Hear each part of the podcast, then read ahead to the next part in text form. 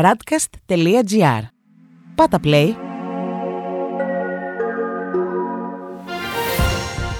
World Desk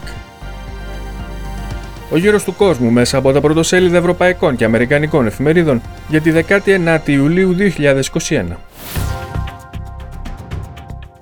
Υπόθεση Πίγασος, διεθνής κυβερνητική κατασκοπία σε δημοσιογράφους και ακτιβιστές. Τέλος, το lockdown στη Βρετανία ενώ τα κρούσματα αυξάνονται. Στις Ηνωμένες Πολιτείες, η Washington Post γράφει: Λογισμικό κατασκοπίας χρησιμοποιήθηκε εναντίον δημοσιογράφων και ακτιβιστών.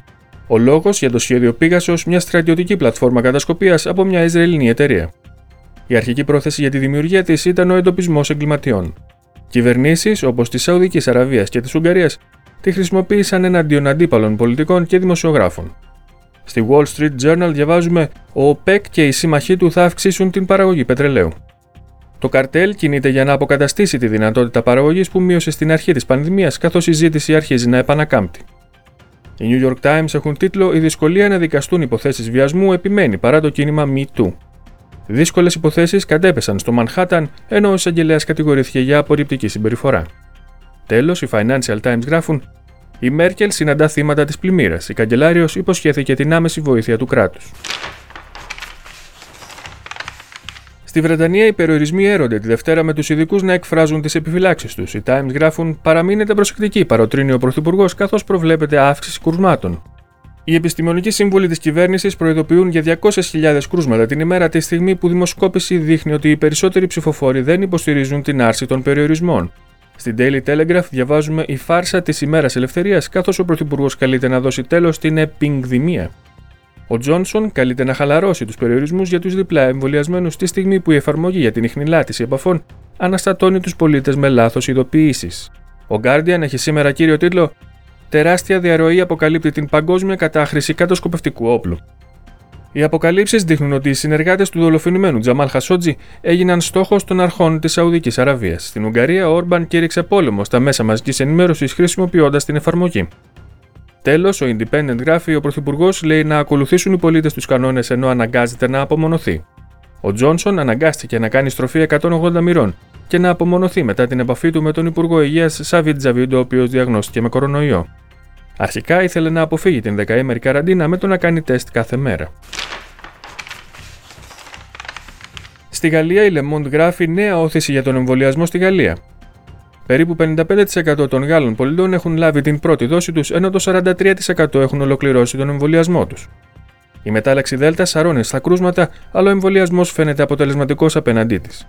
Στη Λεφιγκαρό διαβάζουμε Γαλλία, ο κακός μαθητής της δημοσιονομικής απελευθέρωσης. Από αυτή τη Δευτέρα, οι Γάλλοι μισθωτοί θα αρχίσουν να εισπράττουν τον καρπό της δουλειάς τους, ο οποίος μέχρι τώρα αναλωνόταν σε φόρους και εισφορές. Οι γειτονικές χώρες έχουν καταφέρει να περάσουν αυτό το κατόφλι πριν από τη Γαλλία, αναφέρει η εφημερίδα. Η Λιμπερασιόν κυκλοφορεί σήμερα με τίτλο Υγειονομικό διαβατήριο Αγώνας μετεμποδίων.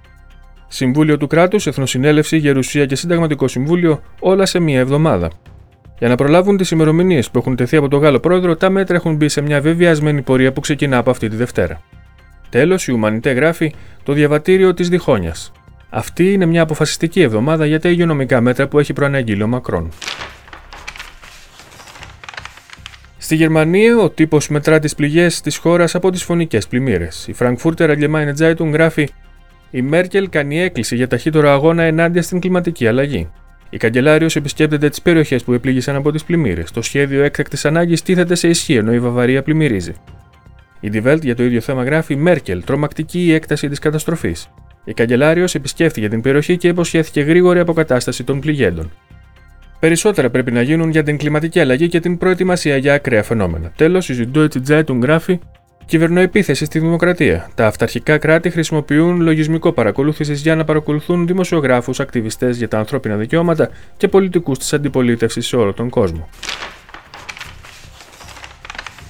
Στην Ισπανία, η Ελπαή γράφει: Οι Βρυξέλλες δημιουργούν την Ευρωπαϊκή Υπηρεσία κατά του ξεπλήματος χρήματος. Το σώμα θα ξεκινήσει να λειτουργεί από το 2024 και θα μπορεί να επιβάλλει πρόστιμα σε πολυεθνικές. Θα έχει προπολογισμό 45,6 εκατομμύρια ευρώ και 250 υπαλλήλους. Και η Ελμούντο γράφει: Η Ολλανδία ζητά το σχέδιο της Ισπανίας να ευθυγραμμιστεί με τις μεταρρυθμίσεις. Η κυβέρνηση της Ολλανδίας προειδοποιεί ότι παρακολουθεί το Ισπανικό σχέδιο στενά μετά την έγκρισή του. Στην Ιταλία, αγώνα δρόμου δίνουν οι αρχές για να εμβολιαστούν οι δύσπιστοι. Η La Repubblica γράφει σχετικά κυνήγι για τους ανεμβολίαστους που είναι 17 εκατομμύρια. Η κυβέρνηση ανησυχεί για τη μετάλλαξη Δέλτα και κάνει εκστρατεία για να πείσει τους δύσπιστους.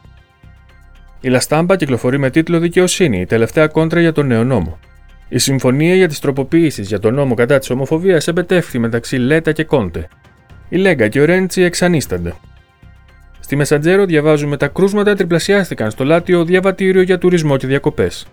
Ζημιές 2,5 δισεκατομμύρια ευρώ προβλέπονται για τον τουρισμό. Και τέλος η Κορία Ρεντελασέρα έτσι θα σταματήσουμε τη μετάλλαξη Δέλτα. Οι επιστήμονες παροτρύνουν την κυβέρνηση να εντοπίσει όλους τους πολίτες άνω των 60 που δεν έχουν κάνει ακόμα το εμβόλιο. Το ποσοστό της θετικότητας ανέβηκε στο 1,9%. Αυτός ήταν ο γύρος του κόσμου μέσα από τα πρωτοσέλιδα του Διεθνούς Τύπου. Η επισκόπηση αυτή είναι μια παραγωγή της Radcast. Στην εκφώνηση και επιμέλεια ο Παναγιώτης Τουρκοχωρίδης, στον ήχο Διονύσης Αντίπας.